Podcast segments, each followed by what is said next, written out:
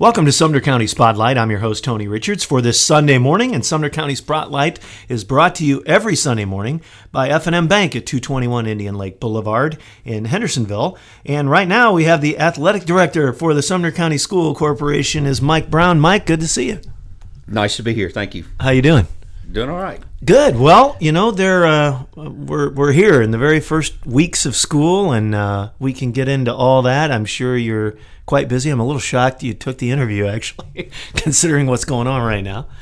But can you tell us a little bit about just you and your background and how you ended up in this chair? I know you've done lots of different things. I have done lots of different things. I actually student taught years and years ago in Sumner County at Hawkins when it was a junior high. And then I taught there for 8 years, and then I went to Hendersonville High School as a teacher. 20 years in the classroom and coaching. And then I went into administration. And what'd you coach? I coached basketball all 20 years. Oh, you did? At the freshman level, B team level, and then the varsity level at Hendersonville. And then I coached track for 13 years at Hawkins and Hendersonville combined. I did both of them at the same time for a while. But I've also did 2 years as a volleyball coach. I did a couple of years for middle school football. You see, once they find out. Right? So when you're young and you're offered a job and it includes all of those things, you just say yes, whether you actually can do it or not. But I'm sure it was kind of fun to learn. I mean, it was. Learned about all kinds of sports. It was, and I was really more interested in basketball than anything else. And I had the fortunate opportunity to start as a freshman basketball coach at Hawkins when it was still a junior high, and then I moved up to the high school as an assistant, and then eventually was the head coach at Hendersonville for 8 years at the varsity level for the boys. Did you play hoops? I mean, what was the interest? Where did the interest come from? Or is it something you've always enjoyed? I was little and not very talented, but I always loved it, and always very active and played some, but I wasn't like star player or everything. And I had some knee issues in high school, and but as time went on, it just that I was a phys ed major and in college, and had a general science minor, so I taught some general science and. I taught physical science for quite a while at the high school level, and really enjoyed that. When I got out, I really missed the classroom more than I missed the coaching right off. And really, yeah. And then I went to administration after that, and I was an assistant principal in Hendersonville for 2.5 years, and then took over at Knox Doss when it was at what is now the Merrill High Building in the middle of the year when Mr. Newton retired, and then we moved out. And we were Knox Doss for 6 years, and then we became Station Camp Middle. There you go. So I was there for 14 and a half years.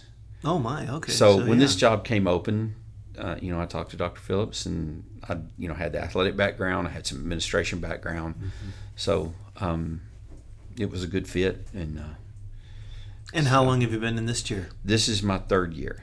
Okay. This is my third year. And no one had done this job before, so...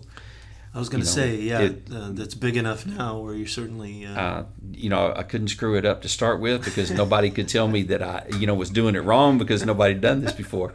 But I talked to some of the district ADs in other counties quite a bit, and they kind of helped me with what I needed to be doing and what I wanted to be doing, and so the job's kind of progressed. Your first entrance into admin... Were you recruited? Was it something that you had thought about? When I got into administration, when I got my plus 30, I finished up my administrative part of my degree and got certified. And it was a few years before I started thinking about that. When I got out of coaching, there just happened to be an opening at Hendersonville for an assistant principal. I applied. And it was one of those things, if I get it, I'm good. If not, I have my teaching. I can always go back and coach some other sports or other things if I need to. But how about that first year in administration? Was it what you thought? It was a huge learning curve. I worked for Paul Decker, which was awesome.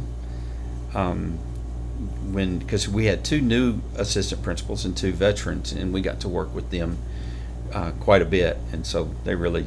very helpful in kind of showing us the ropes and what we needed to be doing, and then an opening came in middle school, and I went to Knox Doss, and the learning curve was very big there also. Because I started out teaching 7th and 8th grade at the junior high, and so moving back to middle school with 6th, 7th, and 8th graders was not that huge of a jump for me. Okay. So that middle, when you first came on, were you teaching those grades? Yes. Or, yeah. I was teaching 7th and 8th. I was teaching 7th and 8th grade, and I was coaching freshman basketball, but I also coached the junior high track team was all three grades. I got you. And then, so I had actually, before I went, those opposite seasons? Yes. Yeah. Basketball was winter and track was spring, and also I helped a little with football. I wasn't much help in football, but I helped a little bit in football when I first started with 7th and 8th grade in the fall. So I was coaching three sports and teaching a variety of classes, and it was interesting to start with, but most teachers will tell you about their first year or two that it's, the learning curve's pretty tall that first year. They also say that 6th, 7th, 8th is always the toughest. Is that true, or is that just a... Well... you have to be politically correct, I'm sure. You have to have a passion for middle schoolers. It's just a huge transition time for them. I've talked to, in my time as a middle school principal, I hired several teachers, and some of them would come in and go, oh, well, I have an elementary, I have a K-8 certification, which they used to could get, now it's K-6, but there would be K-8 people, and I really want to teach, first or second grade, but you had a job open. I'm like, look, give me a chance. Come to middle school. Just come to middle school and see if you like it. And there were several of them, once they would have been with the middle schoolers for a while, they would tell me, I'll never go back. So, wow. But middle school is a unique place. Well, they're all sort of unique. Place. I mean, the first ones, the early kids are probably like herding cats. The middle school kids, they're wanting to run out or whatever. Middle schoolers like to run. They like to touch each other. Yeah. But it's just kids growing up. It is a transition time. They're young when they're babies when they come in as sixth graders, and then the difference between an 11. But isn't it great when they start listening and they start doing things on their own? I don't know that middle schoolers do that. Well, maybe by the time they're 14, like you said. Yeah, when they grow up, once they grow up, they get smarter. I have a 14-year-old, and just from 12 to 14, he's like another person. It is. I'm like, who is this child? They're very different people from the time they enter as a sixth grader to the time they leave us as eighth graders. But as far as coaching and athletics, it's actually a pretty fun time because they're kind of growing into their bodies. Yes. Sometimes they go through my son was tripping all over his feet for about a year or two. He kept breaking his toes and his hands because he was falling all the time.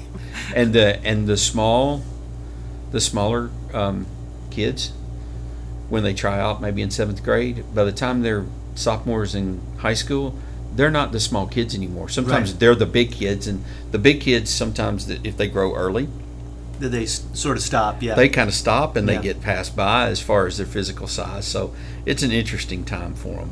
But I can see what you're saying, that once you do it, you either love it or it's not something you ever want to do. I suppose.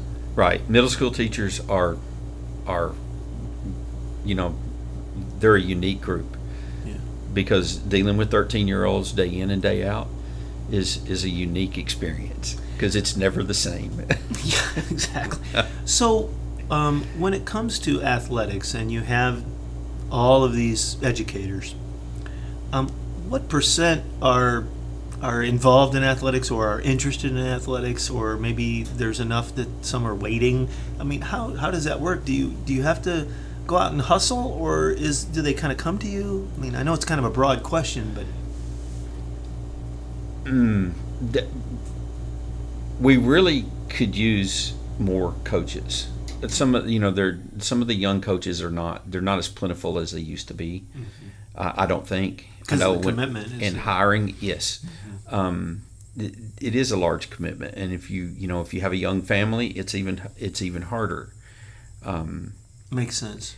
And so, I don't know how good a job we do as far as recruiting coaches, just coaches, because when you're hiring as a principal, you hire a teacher first. Absolutely, yeah. and then you might get lucky. Oh, you know baseball? Or yes. What else can you help us with? You're a great English teacher. Can you coach anything? Can you take a club? What are your other experiences outside? Well, and that's the thing that you have people, to venture into that. If they would just remember how much educators do outside the classroom, let alone taking care of the stuff that's inside the classroom. Right. And so that's the challenge when you're hiring. You've got to hire the good teacher. How does it work between, I think a lot of people think, well, you can't coach unless you're on staff, and you can't, or you can't be an assistant, or you can't have anything to do with it, or you can. What are those rules? Are they flexible, or is it kind of depending on the need and non-faculty coaches? And we have a number of them, and we depend on them.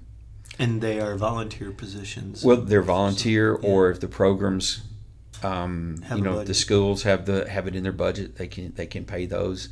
Well, nobody's getting rich, I'm sure. We can put that up. No, they're not getting rich. But that's the other thing. But if it helps offset some gas and some whatever. But they, what has evolved in that program is that non-faculty coaches, if they want to help with a ball team, they have to go through the HR process. Makes sense. They have to be background. Right. They have to go through the HR training. They have to go TSSAA through the National Federation has a couple of courses that they're required to take. Oh, okay. So this helps give you peace of mind. So they have to do those things, and it's a little different than it used to be. Even 10 years ago, if you wanted to volunteer, you could come on and volunteer, and you'd have to do those things. But the necessity has arisen over time that the school system has to do its due diligence. Sure. I tell you what, we're up against our first break. Sure. I want to come back and talk a little bit more about this because this is very interesting. And for those who are either boosters or love your school or your kids go there and you do have an interest in athletics, you never know. Could always maybe use the help, and maybe there's a position that you can help out with. We're going to come back and talk more with Mike Brown, the athletic director of Sumner County Schools, right after these messages here on Sumner County Spotlight.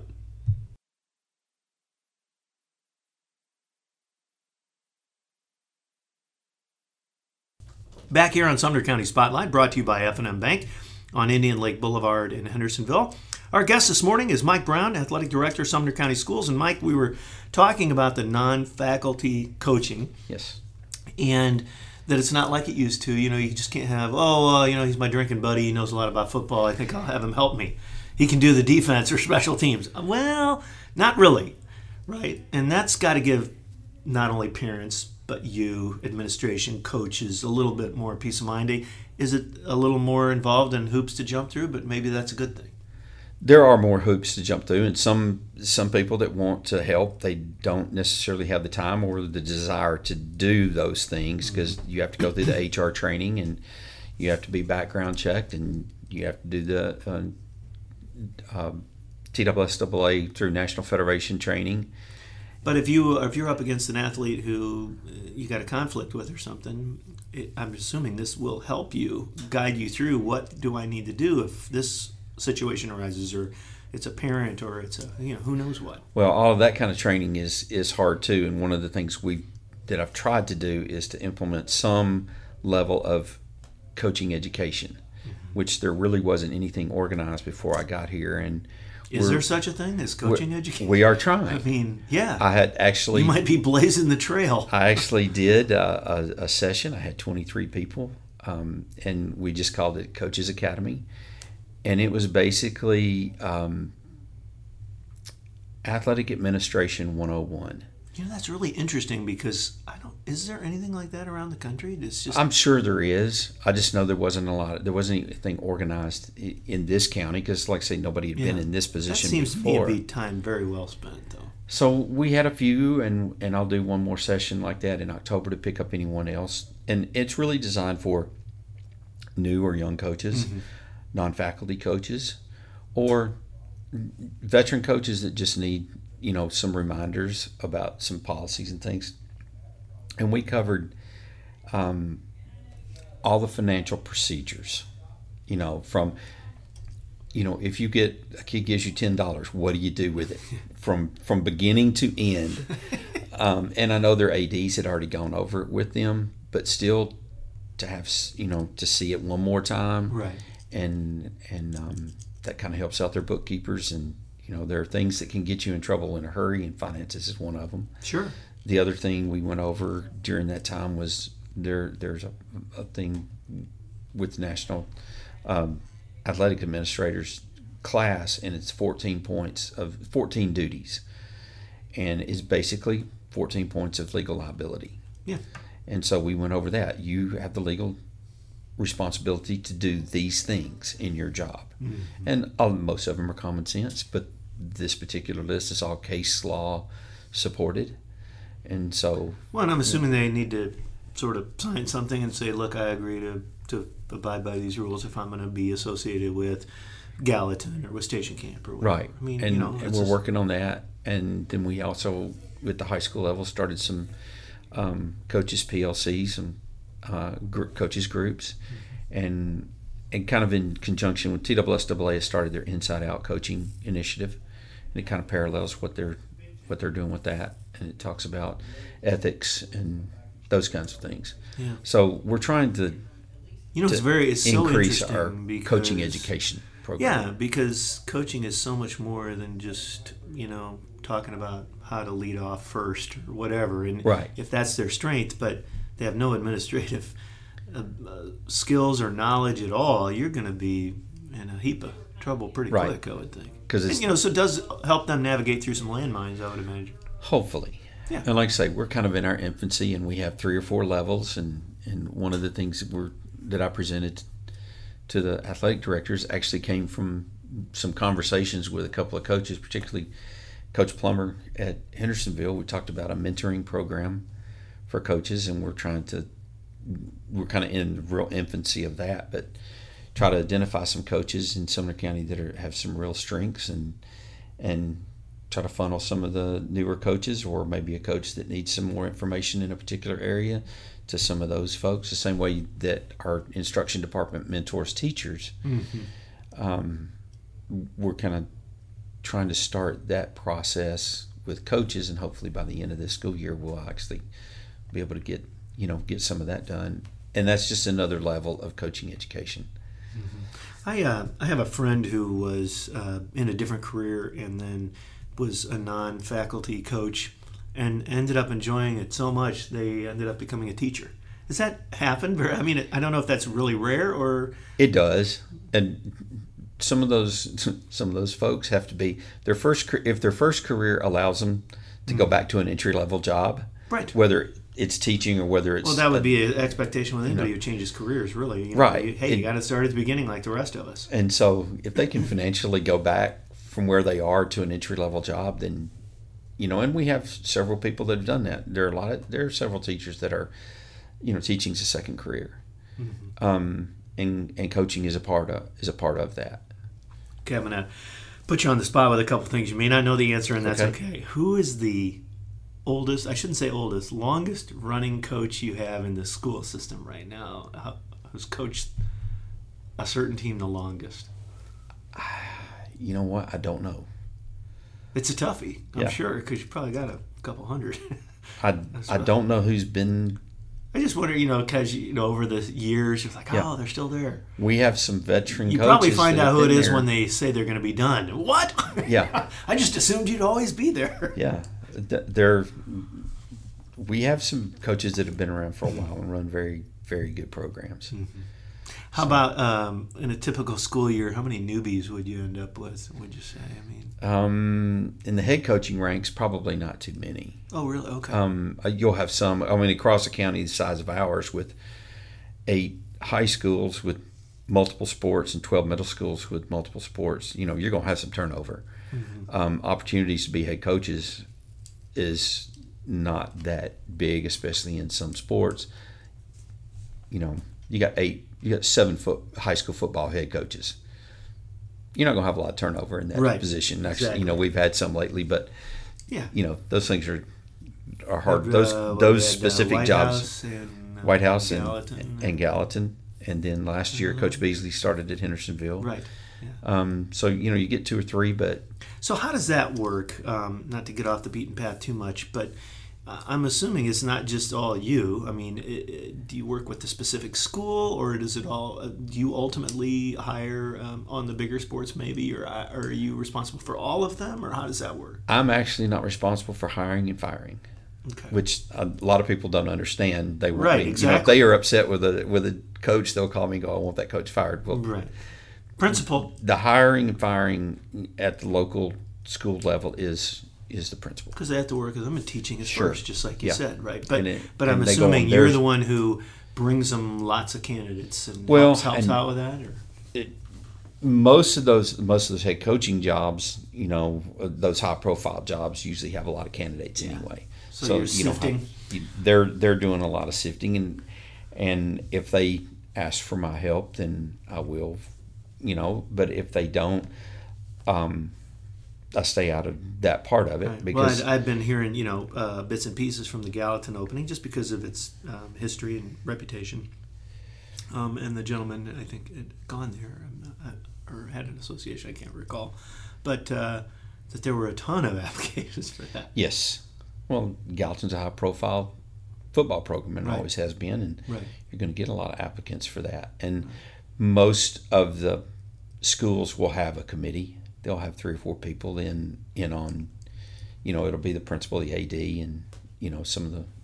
You know, it is interesting, the respect. And again, I sort of am a sideline observer with a lot of this stuff, but you see schools like Hunters Lane, which obviously isn't within this district, but the challenge they have to keep that program, they don't do very well, but the respect the other coaches have for that school to put a team together, get them here, or a Westmoreland or a smaller school or something like that is really great to see. I can just tell you just from observing the way the schools interact with each other that they really, really do respect each other, and that's kind of a good thing. The coaching ranks is really a small community. Yeah. And it's a funny community because, you know, on those game nights, oh yeah, you want to win. Absolutely. But they also kind of look out for each other a little bit. But when the game is over, most of the time what people don't understand is those coaches, they'll shake hands, or, you know, when I was a basketball coach, we'd be in the back hall, and, you know, that's who you're having a conversation with. And they're playing them more often than, you know. And we, you know, when I got out of coaching, one of the things I missed was that relationship with other coaches, more so than I did a lot of things, and kept in touch with some of them for a long time. And those are kind of the neat things. Yes, they are. And everybody, you know, people outside of it look at you sometimes and go, "Oh, well, they're your rival. Why are you even talking to them? You hate them." No, I don't.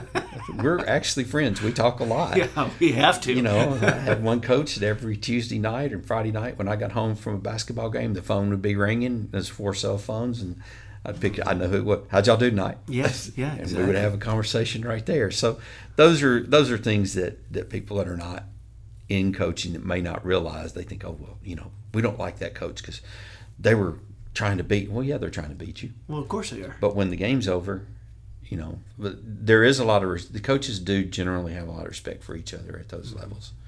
Well, I can only imagine. You know, this seems like such a daunting task. I was thinking about it on the way here to interview you.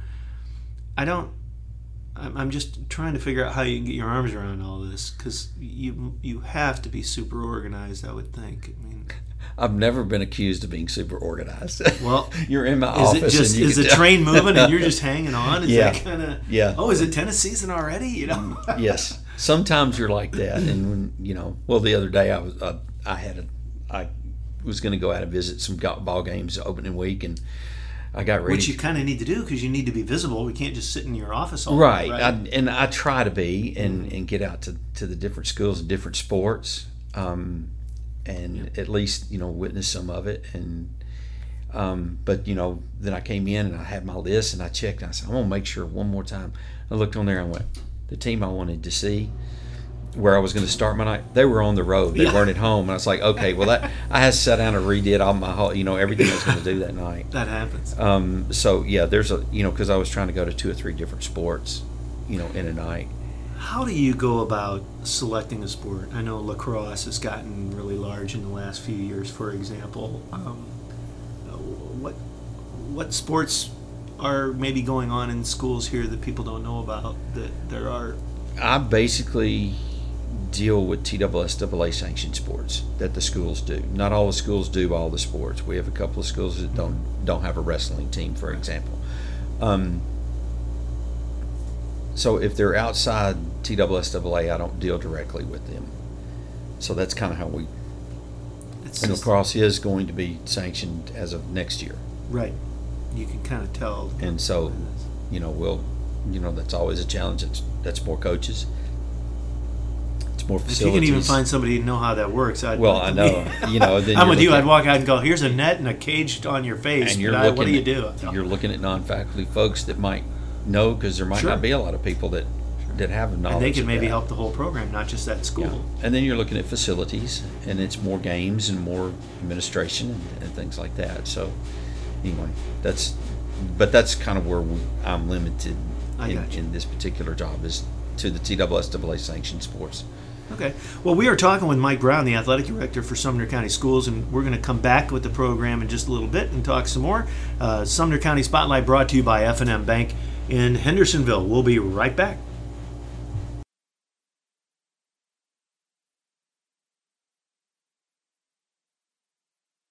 Back with Sumner County Spotlight this Sunday morning. I am your host, Tony Richards, with our special guest today, Mike Brown, athletic director of Sumner County School Corporation. And Mike, you know, you did this coaching academy thing, and there's a lot to it. Parents is one. You know, how they're dealing with a lot of things. But you had said something in the break that, you know, they get to deal with these kids on a level that is so beyond the classroom. Coaches do have an influence on kids that an average teacher might not, because they see them outside the classroom. They see them in situations stressful, even if it's artificially created in a ball game. Mm-hmm. It's a stressful situation, and that's where kids learn to deal with those kinds of adversities, hard work, discipline, all of those kinds of things, and it affects school culture. If you have, you know, disciplined athletes, it carries over to the classroom. And coaches can be very valuable in those realms, because they... Yeah, a parent can tell you something 100 times and they'll ignore you. A coach tells you, and all of a sudden you're paying attention. Oh, yes. I'm sure the parents are thrilled. You know? Yes, coaches can tell them things that came right out of their parents' mouth, and all of a sudden it's the gospel, where before they didn't really listen, right. You know. And coaches do have that influence. And it does affect your school culture. Other things that affect the school culture, just to create this sense of unity. And, you know, I would imagine a theater department would tell you that, or the band department would tell you that. And these are all important things. So tell me about the importance of athletics to the culture of any school. I'm a big believer in extracurriculars. Athletics is not for everybody. You mentioned band and chorus, and we have some great programs like that in this county. All those extracurriculars do the same thing. They give kids a chance to connect to school, and the more they're connected to school, the more they're involved in school and school activities, the better chance they have of making good grades and being successful in the classroom. And that's why we have athletics. That's why we have the marching band. That's why we have the drama classes after school, and all of the clubs. It's an effort to engage the kids in school. You know, it's really interesting, and you don't sometimes see it until later in life. Let's say you had a kid, you taught, maybe you coached, you know, now all of a sudden they're 30, 32 years old, and they're just rabidly fan of whatever high school they went to. And when you ask them, it's usually not, I had the best math class. No. It's, I played tennis and it was just phenomenal, and the band, or I was in band, those are those things they recall that ties them to that school for life. Those are the things they remember. Mm-hmm. They're going to remember the big football game. They're going to remember the school dance. They're going to remember their club activities, usually, because that's where their friends, their lifelong friendships come from. So these extracurricular activities, on occasion, I'm assuming, with the real maybe academia mind parents, are like, you know, you're doing just too much of that stuff, and get focused back on school. It seems to be such a valuable tool, all of these activities. even for a high academic student, connection to school is still important. It's still, I still believe in trying to have a well-rounded education for a student. Yeah. And all of these extracurriculars are choices. You might not be a football player. You might be musically inclined, or you might be artistic. Mm-hmm. You might be interested in, one of the co-curricular classes. We have, DECA, and we have the business clubs, entrepreneurs, and you have the ag, FFA, mm-hmm. and you have ROTC in some of our schools. All of those things are efforts to get our kids engaged, and you have a variety of those things because not every kid has the same interest. Right, exactly. And boy, when you can tap into it, it's amazing sometimes the effect it has on their performance in class. It does. It does. Now all of a sudden, I want to keep my average up because I want to stay on this team or whatever. I'm assuming there's some academic standards you have. It also gives them an adult at school that they get to know outside the classroom. Yeah. And many of those kids, if they have issues outside of school, who do they turn to? Yeah, that's really they turn to the adult at school that they're most comfortable with. Is that part of your Coaches Academy type thing? It's hard to believe sometimes you don't realize the impact you're having because you're just going along, like you said, the difference between seeing you as a teacher versus a coach, they're like, God, you're like a completely different person, or they assume you are. You may be exactly the same person, but it's such a strong influence. It is an influence. It's an influence, and we're not really in the Coaches Academy that I was dealing with for this group, but the PLC groups in each high school, that were, that was one of the things that we tried to emphasize, that you have a huge influence, whether you know it or not. You need to understand it. Yeah. We had a quote. I don't know if I can quote it exactly, but it's the quote is, coaches have more influence over. They have influence over a larger number of people than anyone else does, and that's not the quote, but it's along those lines, and it was from Billy Graham.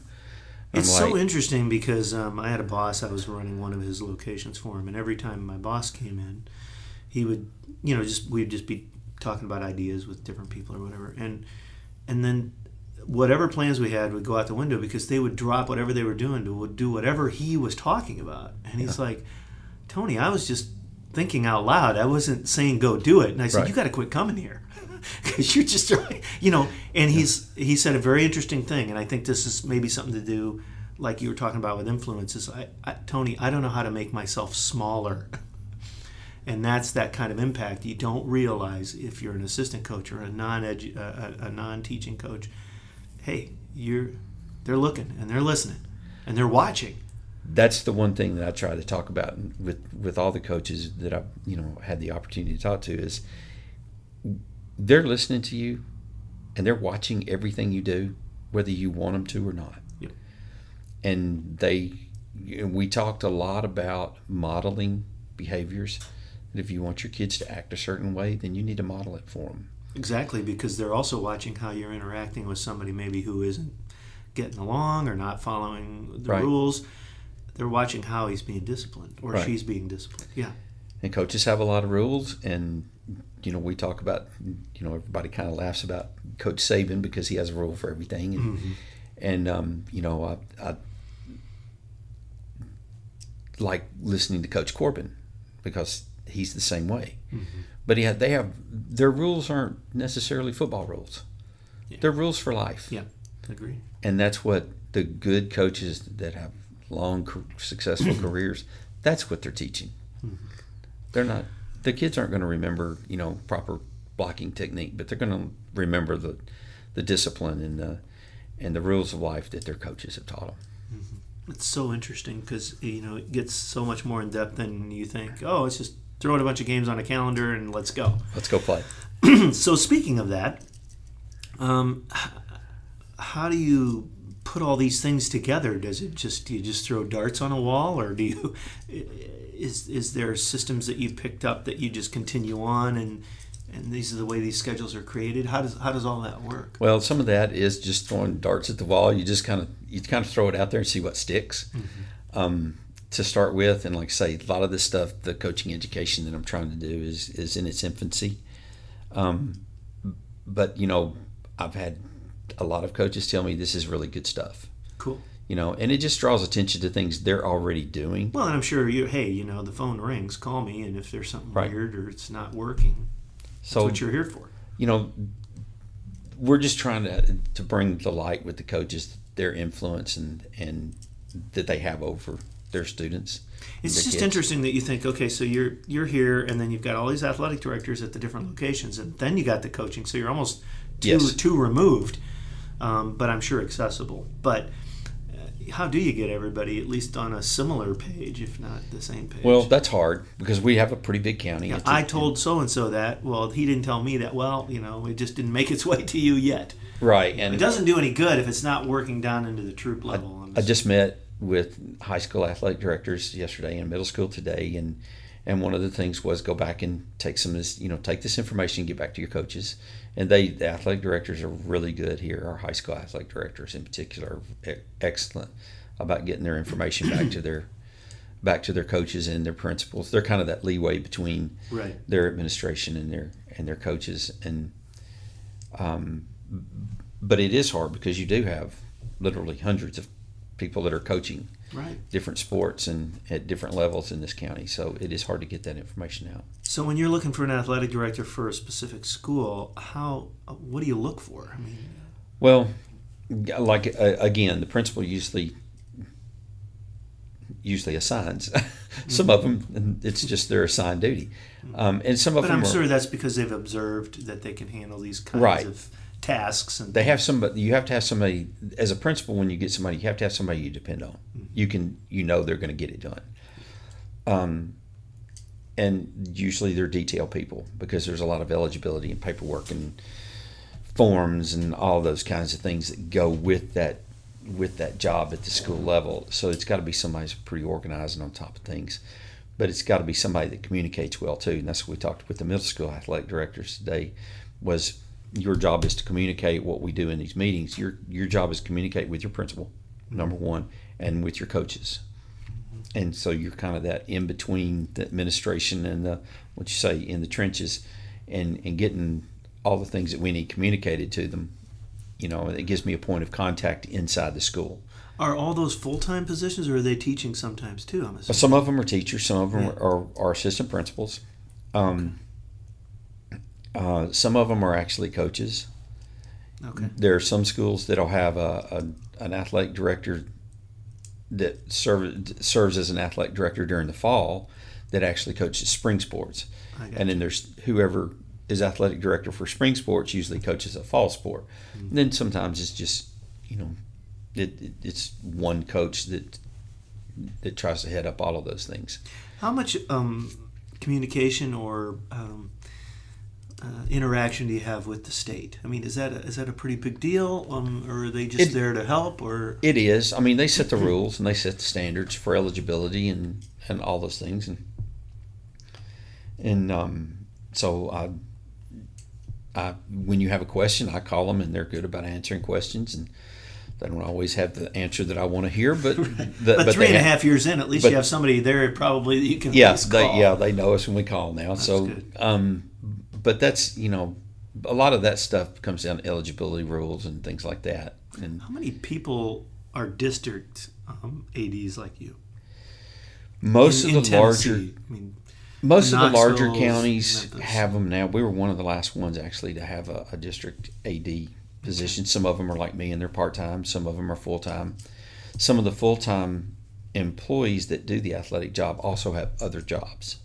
Within the central office, they might be in charge of a you know, another department or another job, and AD is part of their job, so it's a little different.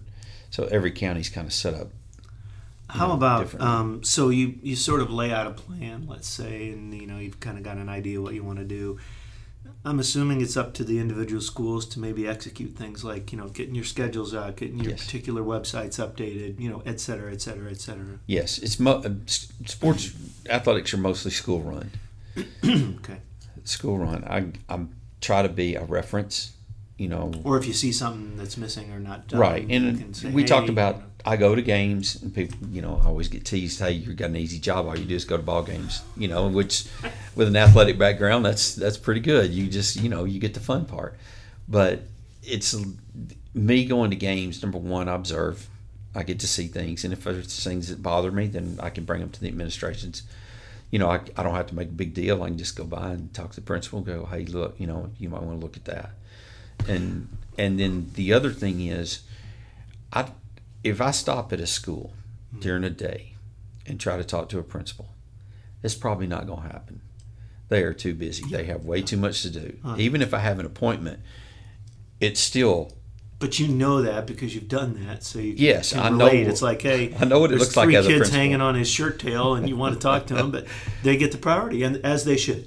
But if I go to a ball game, I can have conversations of 30, 40 minutes with a principal or an AD, or maybe if it's in a non-stressful setting, maybe. Yeah, and we can talk about a wide variety. So if they have issues that they can, that they need to share with me, or we have topics, or if I have something at their school or a general topic that I need to bounce off, and you must be a great note taker. Well, I do go home and I don't while I'm talking to them, but I'll go home. Fire up my mic on my phone here real quick and record what we just said, or I'll forget by Monday. Right? But I do have to jot it down. Or if it's something I'm working on, I use them as a... They can talk to me about things of their concerns, but I also use them as a sounding board, whether they know it or not. I'll ask them questions and get their input on stuff and kind of give me a direction of where to go. So whether they know it or not, they're helping me, and hopefully I'm helping them and as a resource person. Okay, well, we're up against another break here, and why don't we talk a little football when we come back, if that's okay, since it's upon us, and we will have had our first Friday night game by the time this goes on the air. So we are enjoying our chat with Mike Brown, the athletic director for Sumner County Schools, and we're here on Sumner County Spotlight. We'll be back with more of the program right after this. Back once again with Sumner County Spotlight, and I almost said head coach. I might as well just call you coach. You've been a coach over the years. A lot of people probably still call you a coach. They do.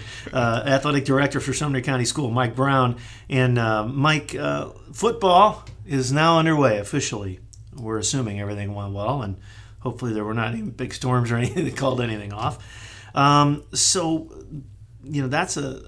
football's huge down here, obviously. I'm a Hoosier, so... we use the round ball up there. It's all about basketball, and you can blame Bob Knight for that. It's a big deal, and but it's again, like we talked earlier, it's a great way to, and at the beginning of a school year, to start to bring people together. It is football is, it's of course we're in the South. It is huge, and it is also one of those things that school culture is built around.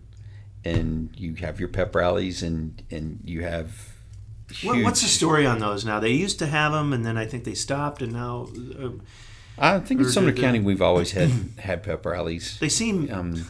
you may seem like they're silly, but they're really not. They serve a purpose, don't they? They do serve a purpose, and it's a point of excitement for students, and I'm sure they don't mind getting out of class either to go and cheer and support their teams, and... they'll introduce teams, not only their football teams, but they use those to introduce the teams from other sports, and those kids get a chance to get recognized also, which is great. And it kind of gets them fired up and lets everybody know when the game, who they're playing and when the game is and all that stuff. And that helps. So what happens in this office when the football season's approaching? I mean, I'm assuming you probably work on it all year long, but here we are. Well, in my job, like I say, most of it's run at the school level.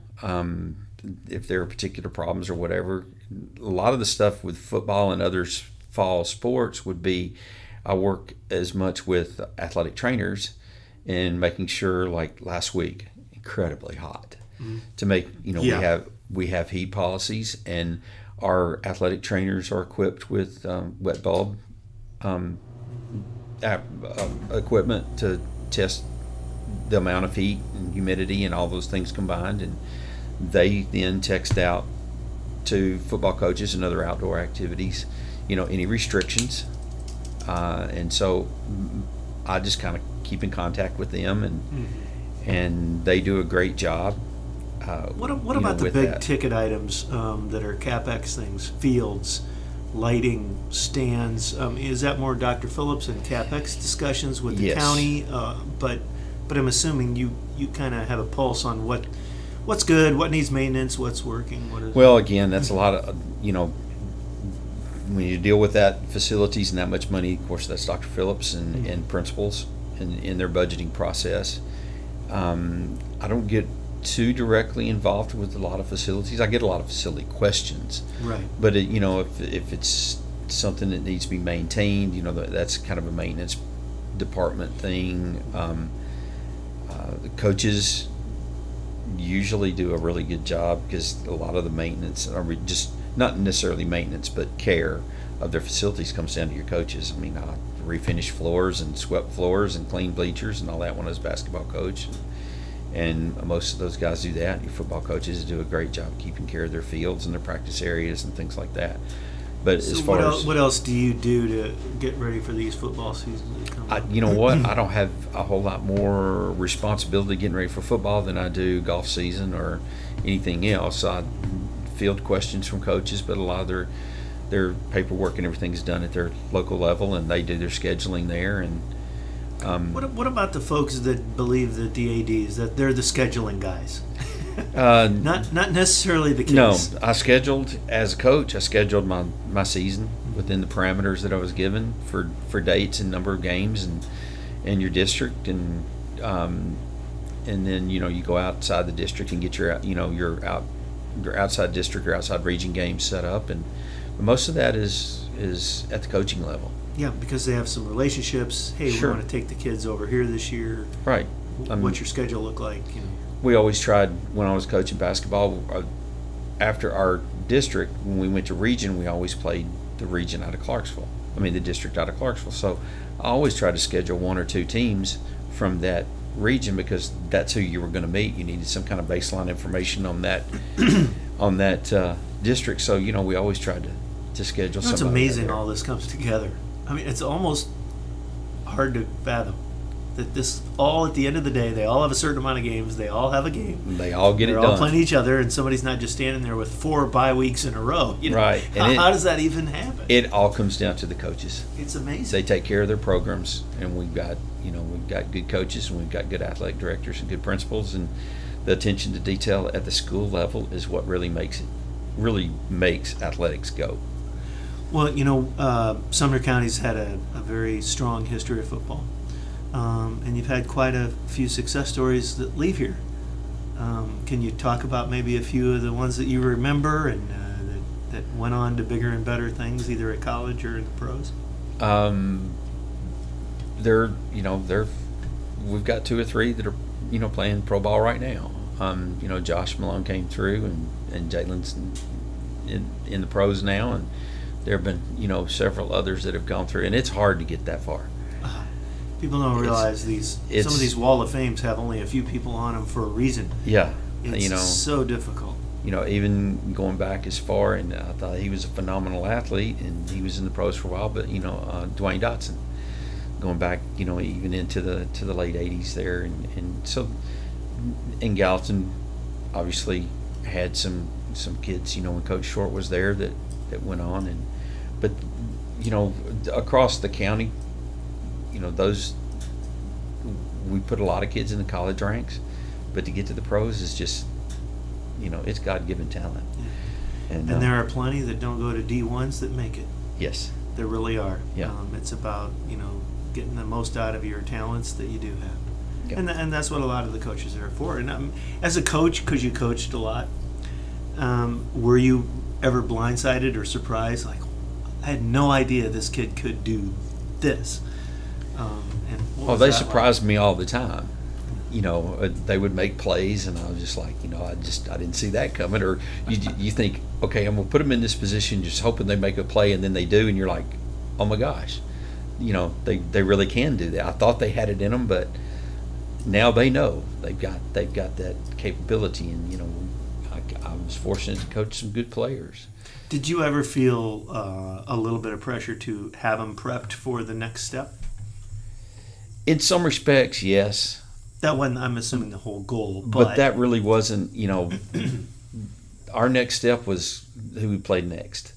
And the importance in coaching high school, I think, is giving them the foundation. If they have the talent to move up, they need to have the fundamental background. Because if they can't conquer the fundamentals of the game, whatever game it is they're playing, mm-hmm. I don't care how talented they are, they're not going to move up. So they, you know, you just have to really stress those fundamentals day in and day out, and there are good coaches do that. And then going to the next level, talent's gonna kind of separate that, and even going to college level, you have to be at the right place at the right time. You have to be willing to go to whatever school offers, and some players aren't. They know where they want to go to college, and athletics may not be a part of it. That's okay. They may not want to go. Sometimes they get burned out by the time they get there. Well, and some of them, when they get to get through with their high school career, they're done. They're ready to move on to something else. Some of them want to continue playing. And that goes even with band, for example. I thought for sure my daughter would play in the band at Notre Dame. She was in 4 years. She was all about it. By the time she was done, she was like, nope, I just want to go to school. I just want to be a student. Yeah. Or I want to go to this particular school, and athletics is not in the cards for me at that school. They're still figuring out who they are. It's not like they leave high school knowing what they want to do. No, some do. Some are amazing. Yes, by the way. And you're like, how that kid's been doing that since he was in the 6th grade. Yeah, some are very goal oriented and they know it early. It's probably very interesting to observe that as you grow older. Yes, and some of and then you get some that, you know, they get a college degree and they come out and they still don't really know what that's going to look like, and that may change when they're 25. You're like, how did you know when you were 13? I have no idea. But I just knew. Yep, you just do.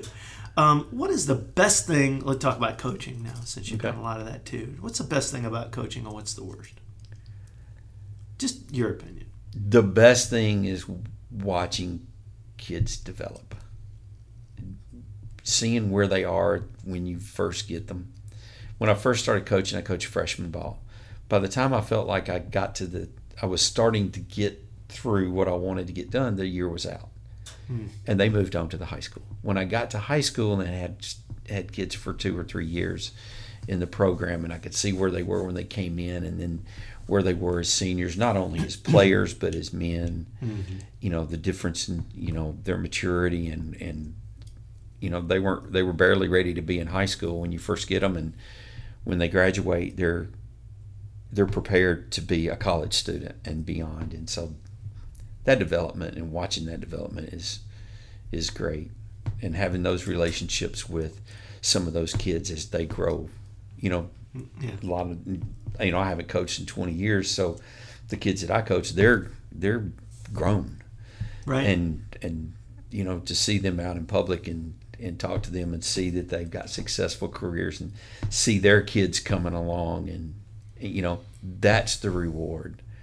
Yeah, when I'm hearing about a kid named Michael Yastrzemski, I'm like, and he's a grandson. Yeah. He's not the son of Carl Yastrzemski. He's his grandson. I'm like, right. I am old. Right, and you start getting that next generation. It's crazy, isn't it? But that's the real pleasure in it. Yeah. It's not the momentary win or loss. It's the long run. That's why grandkids are so much fun. Yeah. What about the worst thing of coaching? Sometimes it's just the grind, because it's a hard life. I mean, it is, because you always feel like your job's on the line, and it's time consuming, and the decisions you make are going to have a lasting impact on that student. And you wish you could just coach the game and not make sure everybody's there, schedules, right. Uniforms. Do you have your glove? Do you have your simple things? When we get through, is Mama going to be mad at me, or is the kid not going to be happy with me? Or did he not perform as well as you wanted him to? And you pitched him too long. You didn't throw him. You didn't throw him at all. So. And some of those are game things, and some of them are life things. Are you doing what you need to for your kids? And that always bother me the most. I would think just cutting somebody that is a good kid would be a killer thing to have to do. That is the worst day of coaching. I would think. I mean, I'm just guessing. I haven't done a lot of that. I've coached a little bit, but that was the hardest thing about coaching basketball. The difference in that and coaching track is that you know I had 17 events. I could handle a lot of kids, and we could find them all some success. And you know, you used to tell them, you know, the stopwatch doesn't lie. So you know, you could have a kid that just barely, you know, you weren't sure where they even needed to be out there, and then they improve their time every time and they work hard. You see success with that kid and you see confidence coming in with that kid. That in another type of sport where you're limited in how many students you can deal with at one time, like basketball, you say I can keep 5 of them reasonably happy, but only one of them really happy, right? Because there's only one ball. yeah. So, but in sports like track where it's so individual and you can handle so many more kids and you can see kids develop that might not get an opportunity to develop in other sports, cutting a team is excruciating. Yeah, because I don't know that I ever made a cut that I didn't miss something somewhere. Yeah, it hurts the kid. It hurts you as much as the kid sometimes. Yes, and I hated it. Yeah. Well, we're talking with the athletic director for Sumner County Schools, Mike Brown, and we're up against our last segment. So, Mike, we'll come back and talk just a little bit about the future of Sumner County sports. And, you know, we got a new high school getting ready to come in and all the things that go along with that. So we're going to come right back and have our last segment with Sumner County Spotlight right after this message. Back with Sumner County Spotlight, brought to you by F&M Bank on Indian Lake Boulevard in our final segment this morning. And we appreciate the time, Mike. I know you went a little long. We appreciate it. And especially after coming out of a 2-hour speech, you're probably about ready to be done for the day. We're with Mike Brown, the athletic director of Sumner County Schools. And, Mike, what's in store for, you know, not only 2019, just with the school season that's here, but for Sumner County athletics in the long term? Well, I really want to see not only Sumner County, but our public schools particularly to highlight athletics, public school athletics, and the value that it has. I think we combat a lot of things from outside. And, you know, if I had one message, it would just be the value of extracurricular activities in schools. And I think you pointed out earlier, that's not just athletics. No, it's not just athletics. Isn't just one part. And I guess I'm maybe old school or a purist or whatever, however you want to term that. But I think all of those activities are important, mainly to give kids a chance to another way to connect with school. And the basic job of school is education. And if we can get them connected with school, then and doing things outside maybe the classroom, they will do better in the classroom. It gives them a reason to be better in the classroom, gives them a chance to connect with an adult. I'm assuming for some of them it may be the reason they still come. Maybe everything's falling apart because, like you said, they're going through a lot. They're going through their physical changes and they're going through who knows what at home or with friends or at school. And if they love singing in the choir, maybe that's the only thing that gets them back into class. And then maybe you can make things better from that point. Right. A point of contact for them, give them something they want to do, something they enjoy. And like I say, it just gives them contact with other people of like interests. And, you know, they can get some good influences. So that's the reason for all of the extracurriculars. And that, obviously athletics is a huge part of that. Mm-hmm. But it's, from the principal side, it's not the only thing. Right. You know, you've got clubs and you've got the music and the fine arts and you've got the athletics and you have all those things that are included in that, which that makes a complete student. It makes a healthy school. What about with the growth in the school and it's Liberty, make sure I get this right. What's the name of the new Liberty Creek. Liberty Creek. Coming on board. What's it like onboarding a new school as far as athletics go and you know, rivalries, unexpected rivalries, those kind of things, you know. A new school always presents some challenges. It's one less away game you can play maybe that's outside the county. Right. But then, you know, you'll be taking students from, you know, 2 or 3 different high schools. forgot about that part. Yep. And, you know, got to seed it with something. The rezoning part is always a challenge at best. Maybe we should just leave that up to Dr. Phillips. Yes, that's. I'm not going to get into rezoning. I'm just saying. Just tell me what do you need, and I'll help get it. Right? It's anytime you rezone for whatever reason, but in this case, it would be for a new school, a new facility. It's always a challenge. Well, we've talked to Dr. Phillips on this program, and we've talked to Anthony Holt. I mean, I can tell the folks listening one thing: they're not just willy-nilly doing this. A heck of a lot of thought and input from the public goes into these decisions, and there are good people in this administration with good hearts, and they're trying to do the right thing. It's not us versus them. I can, not that my word carries any weight, but I've seen it. Right, and rezoning. I mean, I'm at Station Camp Middle. We were part of rezoning a couple of times, and it's not just. I still hear some of that. Here we are, how many years later, and you still hear a little bit of, they did this to us. Yes, they did. That's what we're going to do it again, right? And some of it is necessity, and most of it is growth. Where I was principal, we were in growth mode most of the time because we were right in that hub of where a lot of new housing was coming in. So we were getting there right at the start of that, and we were getting, increasing numbers of students every time we open the doors. And so, at some point you have to rezone and readjust depending on where the growth is. And I mean, that's just kind of a fact. What having done this a long time, what are some of the rivalries? What are the big rivalries? What were the unexpected rivalries that may have happened that nobody saw coming? Any thoughts on that as we lighten things up a bit here? Having coached in Hendersonville Beach was always a big rivalry. Before Beach opened, the Hendersonville Gallatin was all for Hendersonville folks. Playing Gallatin was always a huge deal, and now you've got Station. It's funny; it's sometimes a bigger deal for one school than the other. They think it's still a rivalry, and the other schools, no, we've moved past that. We're on to somebody new. Then you built Station Camp right in the middle between the three of them. And so that right there, automatically you have some rivalries because, Station Camp's school zone touches all three of those, and you drew kids from all three of those schools into Station Camp, so you got some natural, rivalries there. And one of the big rivalries in this county is Portland White House. Yeah. If you've ever been to a Portland White House football game, you get that feel. That it's a big game.